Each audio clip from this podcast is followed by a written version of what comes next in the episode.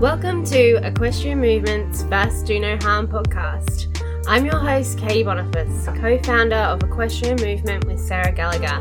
We work with horse riders who want to build a stronger bond and a deeper connection with their horses.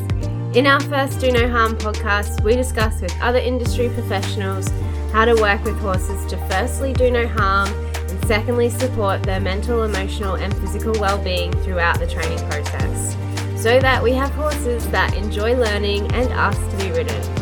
Each episode, we discuss the different influences our training can have and how we can improve our horses' overall athleticism, soundness of mind and body, and emotional fortitude, while strengthening and deepening our relationship with our horses. Each week, I will endeavour to bring to you a new episode on horse riding, training, handling, and husbandry, or an interview with other industry professionals to help you address where and why you might get stuck in creating the beautiful union of dancing souls that is the equestrian sport. Are you ready to kick off today's show? Let's get started. Hey team, welcome to episode 26, part 4, and the final installment of our chat with Warwick Schiller. In today's podcast, Warwick goes a little more into the two different styles that he calls the skills path and the relationship path, and how to navigate the two. So, without further ado, let's kick off our final segment of our conversation with Warwick. Oh, I just really enjoy chatting with you. but I should be conscious of your time. Um, oh, no, I've got, like I said, I've got no time restrictions. okay. Um, so if people want to learn a little bit more about how you've adapted your mindset, you're including that in your membership now? Yeah, well, you know, I've, the last couple of years I've been stuck because I haven't been, you know, I've been training horses for five or six, you know, outside horses for five or six years. And so I haven't, you know, I've got a lot of footage from different horse yeah. clinics. Yeah. But I haven't had like video of starting a horse or whatever. And so I've you know, I've left up a lot of the old stuff and we're just about to go because what I've had, what I used to do, I call that the skills path and what I've yeah. been doing the last few years, the relationship path. And, you know, with the skills path, you build relationship mm-hmm. by built by training skills. Because like I yeah. said, when you are working on little things and you get a little response and you release for that little response, that's that's part of that social engagement thing. That's not human. I saw that. Yeah. Um, and so the you know the the connection I used to build was built on skills. These days, I work on connection first. So it's it's a bit more like being a good friend. Yeah. Okay. When you first meet someone, you don't go over to their house and say, "Hey, can I borrow your lawnmower? Hey, can I borrow your car? Hey, can I borrow your kids? Hey, can I borrow your fridge?" You know, it's not all about wanting something. Yeah. There's a lot of mutual time hanging together. And you know what I mean? Yeah. But a lot of times with our horses, you show up, you want something. I want you to do this, I want you to do it. There's no, there's none of that. Yeah. Becoming friends first. Um, but these days I'm really, really trying to get people to do that. Because for the most part, it was funny when I was training horses for the public, I was talking to people like they're a professional horse trainer, whereas most people who follow my stuff have a horse at home. Mm-hmm. And it's not until I come down this new path, but I, I think you know, they haven't come in line with me more. I've, I've kind of come in line with yeah. where they're at more. But um, yeah, all it's all on there. I'm, I'm just in the, the middle of reorganizing the whole thing. I'm going to take off a lot of the old stuff because I've had a couple of horses to come in and start that had some start or restart. Um, and so I've got, you know, more of the process of how I go about it these days. And it's not that much different. Yeah. But, but it is. Yeah. It yeah. It's not a lot different, but it's different enough to make a huge, a huge difference. Yeah. And, uh, you know, people want to look at, you know, if you look at anything on YouTube in the last couple of years, it'll reflect on where I'm at. And if you want to get, you know, I've left all the other YouTube video. i have taken some down, but for the most part, all the YouTube videos I've made, I've left them up. Yeah because not everybody's ready for this. I mean, yeah. some people just want their horse to be obedient. And if you think about it, safety's first. Yeah. Everything else comes after that. So if if you know, if you just have to work on obedience to make him safe, great. You know, mm-hmm. it's almost like Sir Richard Branson says, in order to break all the rules, first you have to learn all the rules. And I think yes. learning how to train a horse to be obedient is mm-hmm. kind of where you you you know you stay safe and you and you start to learn all the rules because Yeah. this relationship stuff, it's kind of rule breaking stuff. Yeah, Like it's giving the voice. You're allowing a horse to say no if he wants to. Yeah. And when you allow a horse to say no, you they have say to be no very a lot. well that too, but you all well not necessarily. You have to be very careful of the questions you ask Yeah. if you're going to allow a no answer. You can't ask questions that are going to get you or your horse hurt, and then when they have a no, Yeah. you know what I mean? Like Yeah. Um, so you just have to be, you know, I think it's harder. It, it's it's better in every way, but it's it's not. It's it's harder because I mean, you know, well, I was going to say it's harder because you're kind of going to look inside a bit more. But even doing what I used to do, like if you think about it, I said I wasn't brutalizing these horses. You know, they'd have these bucking, rearing, bolting horses that come in. What I did differently than the people that had them a lot of it had to do with the mindset with which I approach things. Yeah. This is just what I'm doing now is just further along that mindset thing. Yeah. Um, and so, uh, you know, but I've, you know, I've left a lot of the other stuff up there because it's, like I said, you know, some people are ready for it, some people not. And I'm not saying anybody ever has to get to this point. You know, No. there, there could have been a quite a possibility I went through my whole life without getting to this point. Yeah. Um, I know a lot of people who will Yeah. And that's fine. And and so I, I for me actually it's been like you you started on this stuff in your twenties. You know what I mean? For me, I was fifty and wasn't into this stuff, and now I'm fifty. Or maybe I was fifty. I'm probably at forty eight or forty nine or something. Um, and so for me, thinking about things that way is in the not too distant past. So when I see somebody who is adamant about thinking that way, Yeah. I don't judge them. I go, No. yeah, it wasn't very wasn't was very long me. ago. Wasn't Yeah. very long ago. I saw that world exactly that way. And you know what? I was right. Yeah. At the time, I was right. And so you're so there's it takes away that judgment. And really it takes away the judgment of anybody anywhere. Really. You know, if I meet somebody who's a, you know, uh, a vegan and won't wear leather, I used to think you're whatever, you know. And the, these days, I think, you know what? I might be there one day. I, you know, a couple of years ago, probably four years ago, I, I read a book called Equus Lost. Well, I started reading a book called Equus Lost, and about halfway through this book, I put it down and didn't finish the book because I thought, you know what? If I finish this book, I might not ride horses ever again. Yeah. That's so exactly where I was. And and and I think at the time I also and I probably won't eat bacon ever again. And I love bacon. yeah. you know what I mean? It was one of those sorts of books that was hitting me pretty hard. Yeah. I still have it, and I'll I'll go back to it. But I, you know, I think I, I what I struggle with a little bit sometimes is people who are enlightened Yeah. who are judging the people who aren't. Yeah. Because if you're enlightened and you're judging the people who aren't, you are so not enlightened. It's not funny. You only think you are. You know what I mean? Yeah. And uh, like I said before about the newly woke, you know, it's, I, I think. I mean, it's I don't know. It's human nature, I guess, to dive into this new thing and get all. You know, I had a about a week after that horse expo where I cracked open a little bit in front of all those people. I had a had a thing about two weeks later. I was still back there. I was doing some clinics and I was staying at this guy's place and had a thing one night. It was a Saturday night of a clinic. We'd done the clinic. I went out to dinner. We went back to this guy's place. We're having a few drinks and sitting around having a chat or whatever. There's me and three others. And actually, there was a therapist there that night earlier on. And she asked me, and she looked a lot like you, actually. Kind of remind me of her. And she asked me some questions. We were just sitting around having a drink. And she asked me a question. And then she just looked at me and looked at me and just did that therapisty thing, you know. And I, mm, mm, mm. anyway, she went, you know, her and her husband left. And it was later that night that the rest of us were just sitting around having a chat. And all of a sudden, Brene Brown talks about this in one of her books. She says, I, I had a I had a, a nervous breakdown. My therapist called it a spiritual awakening, but I thought it was a nervous breakdown. Well, whatever that thing is, I had one. Um, and like the the whole room just tilted and my world shifted. I had a if you ever seen that movie, The The Sixth Sense with Bruce Willis, and all of a sudden you realize he's dead. oh, hang on. I knew he was think about it. 10 minutes ago he's dead. I, I should have known it was kind of like that. Um I don't know where I was going with that.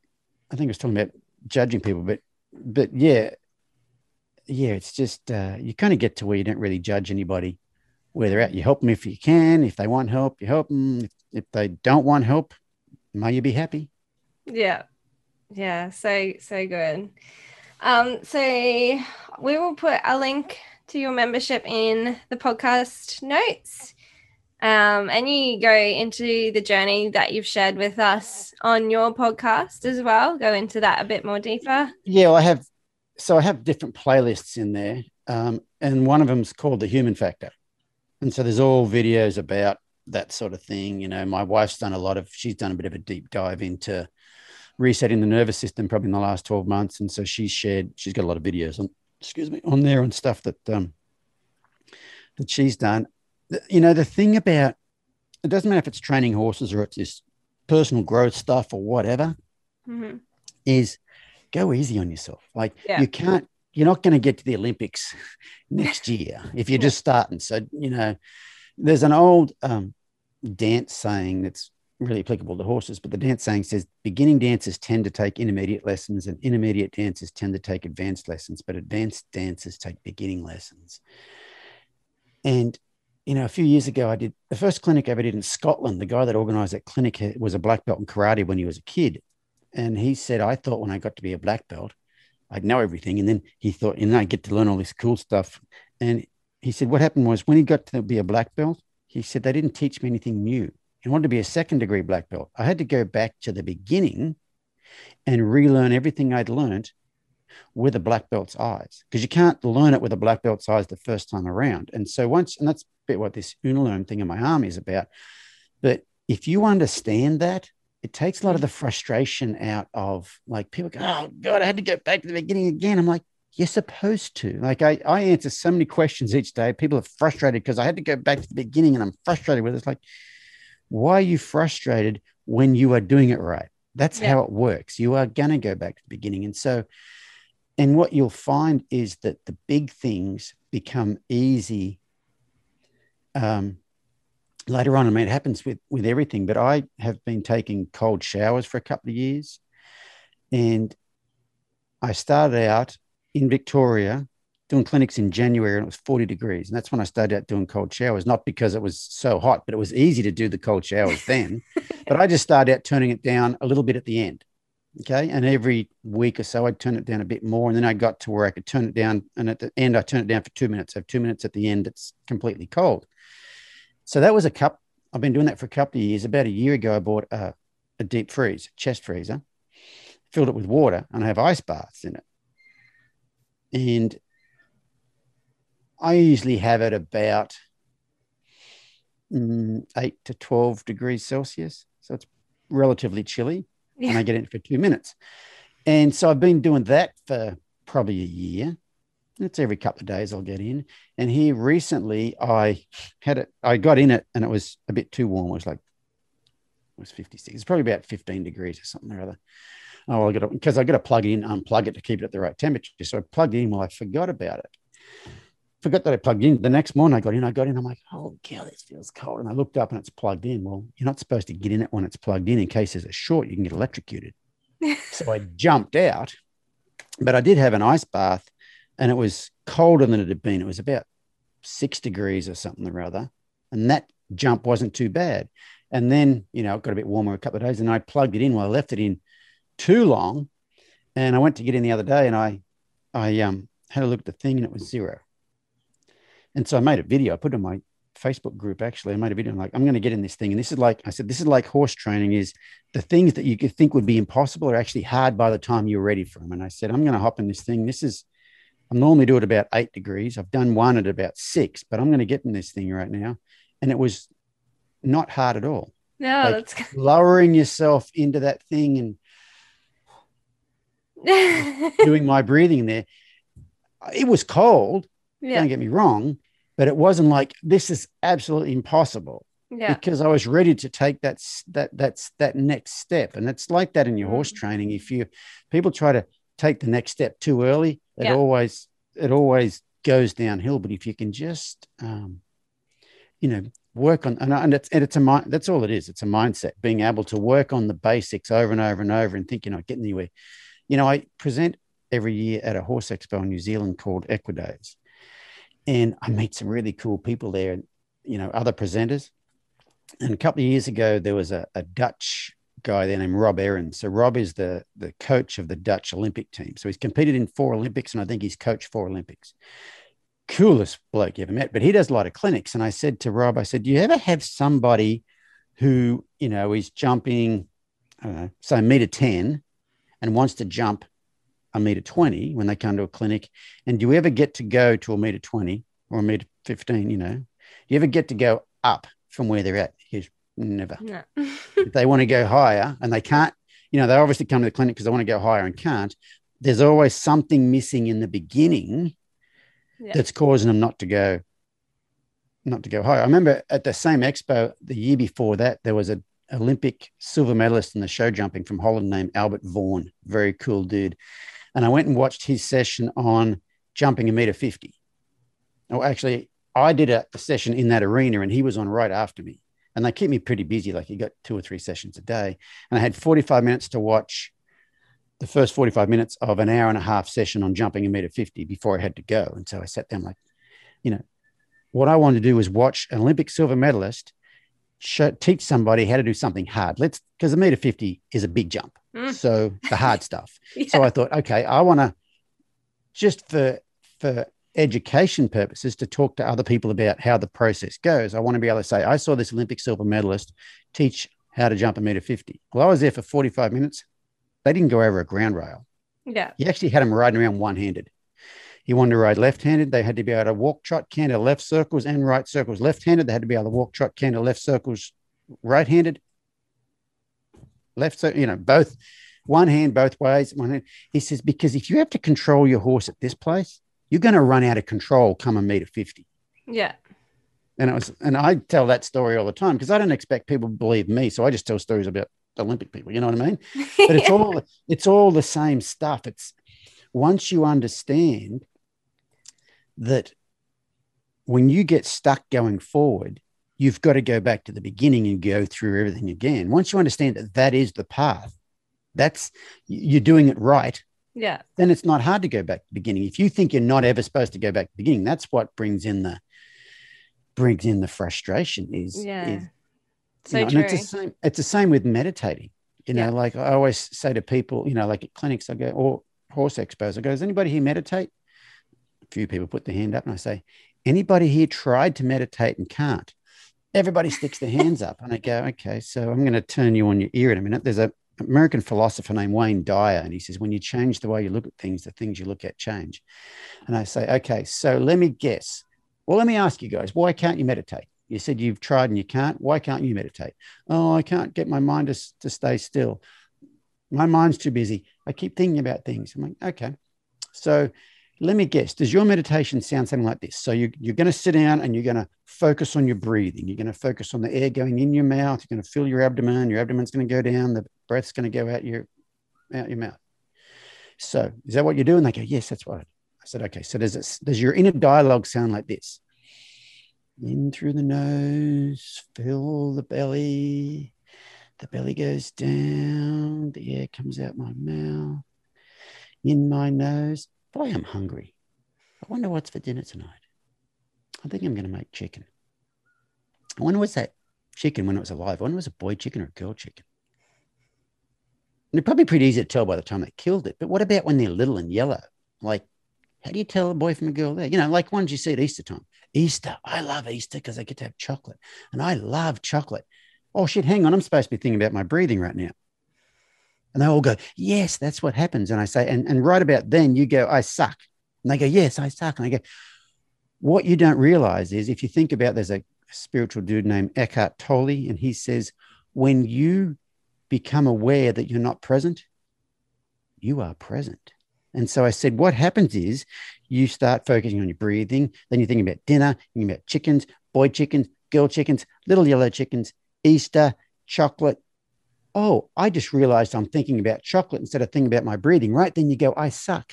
Whereas right then you need to go, I just noticed that I was not present, which means I'm now present, which means I'm meditating. Yeah, yeah, I can do it. you know what I mean? yeah. So, right when you get to the point where you think you're failing, if you mm-hmm. view it as failing, you'll give up. Yeah. Whereas if your view was, oh, I've got to go back to the start, and you think about, you might think about your breathing and then get lost for three minutes. But the next time you only get lost for two and a half minutes, and then you get lost for two minutes, and then eventually you can stay focused. But that's, you know, the point is being able to recognize when your thoughts wander. Yeah. Not judge yourself when your thoughts wander. That's that's a thing. Like, okay, because that's people beat themselves up about that. And it becomes that whole, oh, I suck, I can't meditate. And Yeah. all these people that I ask, I say, so, you know, why can't you meditate? Oh, my mind's too busy. How do you know your mind's busy? Because you noticed it was busy, which means you're doing it right. You know what I mean? And that's, and it's kind of the same with the horses. I mean, if you got to go back to the beginning, yeah, you're doing it right. yeah. Trying Yeah. to keep going forward is is not doing it right. You know, when Yeah. you get to a when you get to a sticky spot, I mean, you know that.